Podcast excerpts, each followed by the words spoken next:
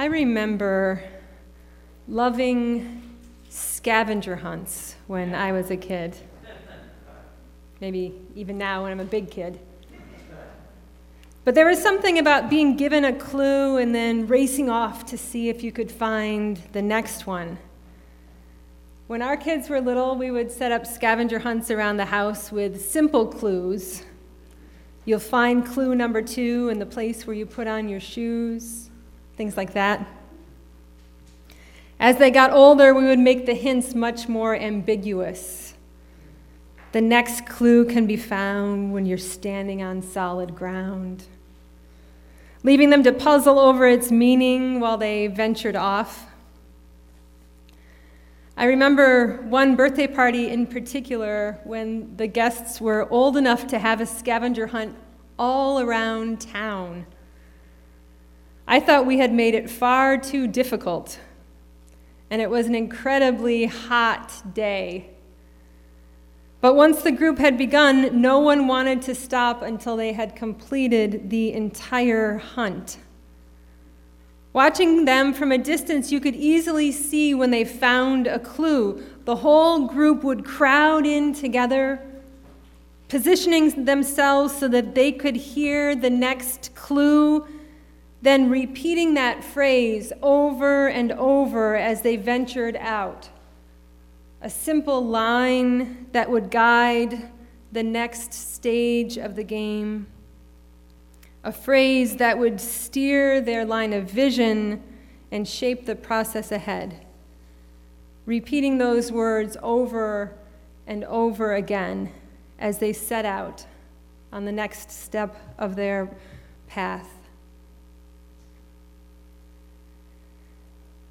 Jesus was about to set out in a new stage of his life in the gospel text that Cecilia just read for us.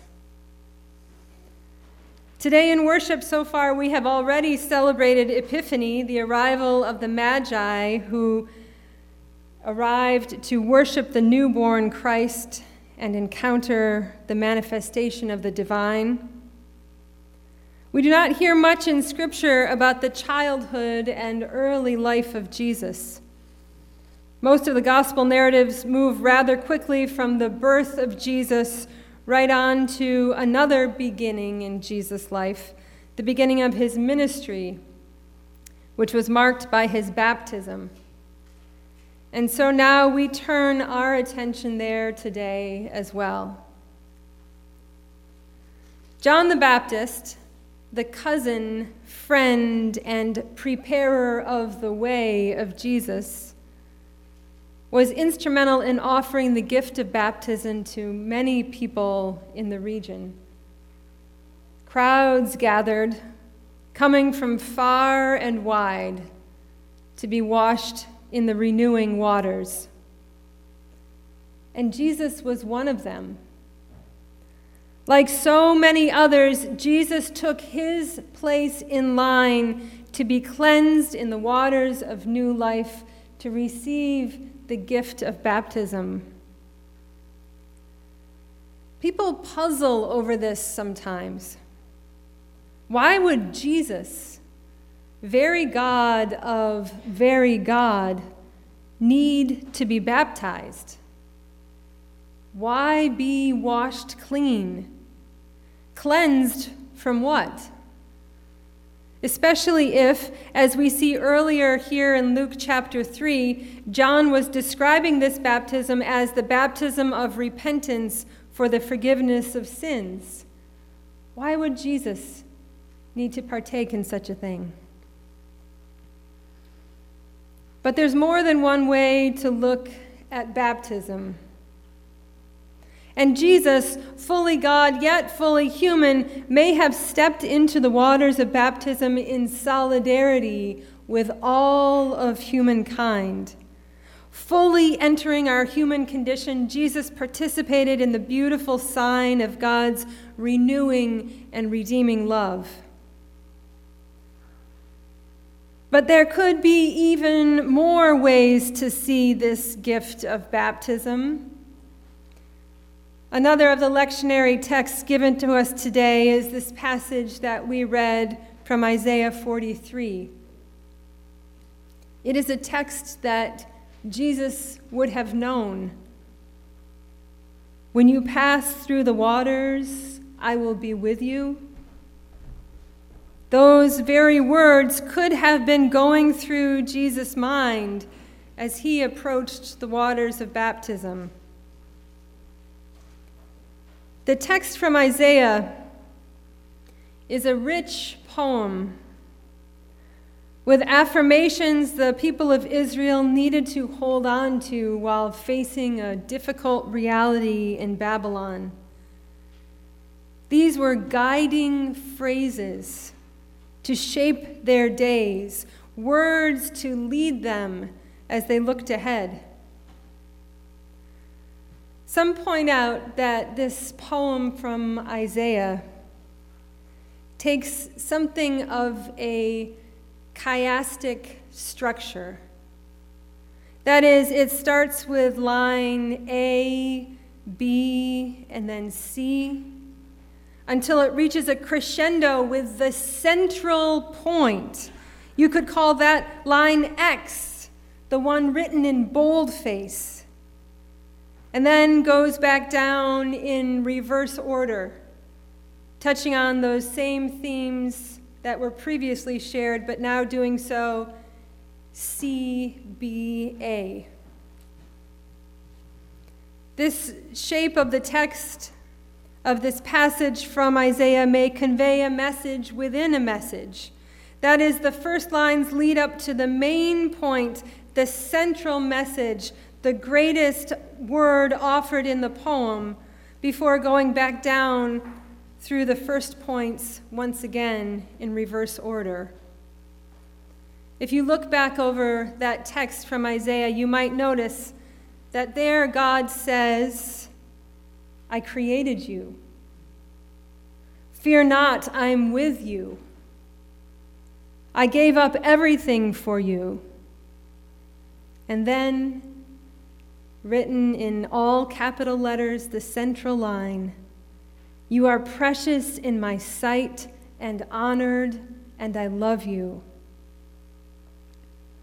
And then going back through in reverse, I gave up everything for you. Fear not, I am with you. I created you. And that central line in that poem is the key phrase then as one passes through the waters.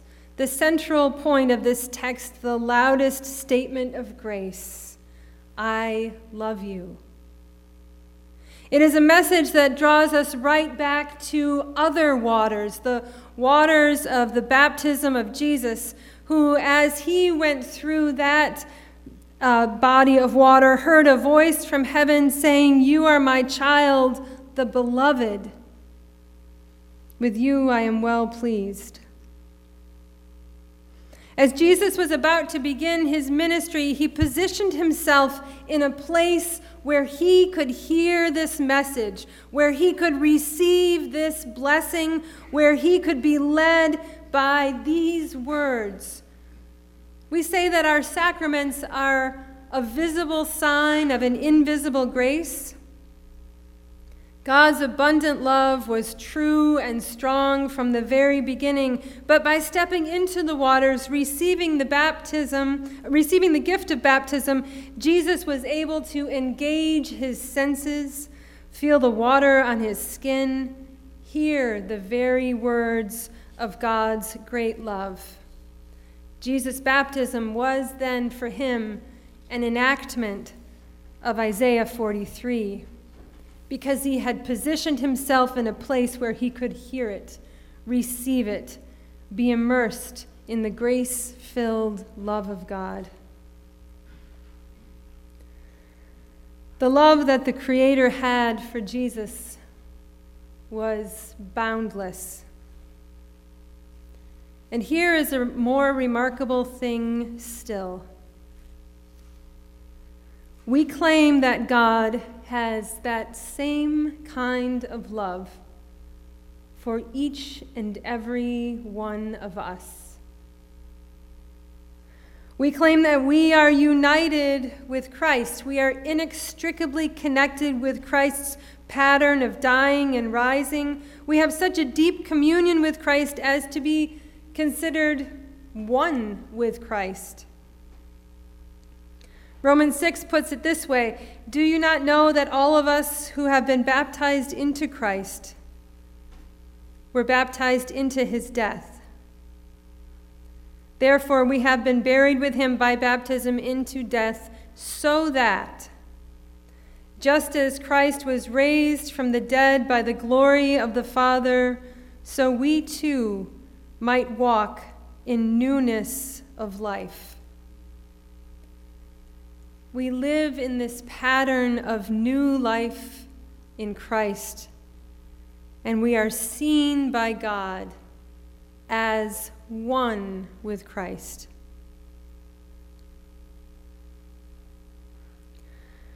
Paul Tillich, the Christian thinker and writer, claims that an encounter with this kind of love from God goes beyond anything we can think, believe, or do. We must simply accept it. Sometimes a wave of light breaks into our darkness, and it is as though a voice were saying, and these are the words penned by Tillich you are accepted. You are accepted. Accepted by that which is greater than you, the name of which you do not know. Do not ask for the name now, perhaps you will find it later. Do not try to do anything now, perhaps later you will do much. Do not seek for anything do not perform anything, do not intend anything. Simply accept the fact that you are accepted.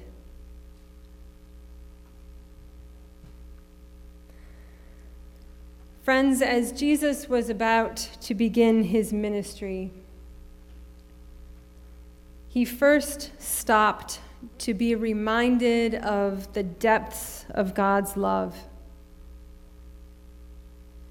And as we stand right now toward the beginning of a new year or a new task, a new job, a new iteration of the pandemic, perhaps, a new challenge, a new relationship, or simply even at the beginning of a new day, it may be that we need to, hurt, to hear these words as well.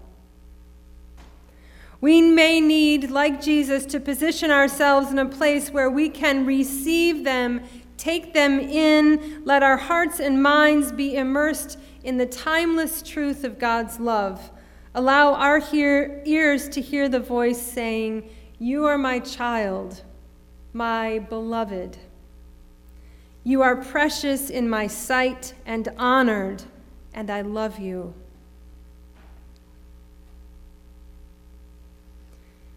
In our baptismal font, we have river stones, all in the central part of our font here. As you leave worship today, or if you are worshiping from home, I invite you to find a small stone today as well. If you would like to take a stone with you, let it be for you a reminder that you might be immersed in these words from God, that they might be guiding phrases for you, shaping the way that you look at the world, guiding the next steps on your path. Friends, this is God's message to you. You are precious in my sight and honored, and I love you. You are my child, my beloved. With you I am well pleased. Thanks be to God. Amen.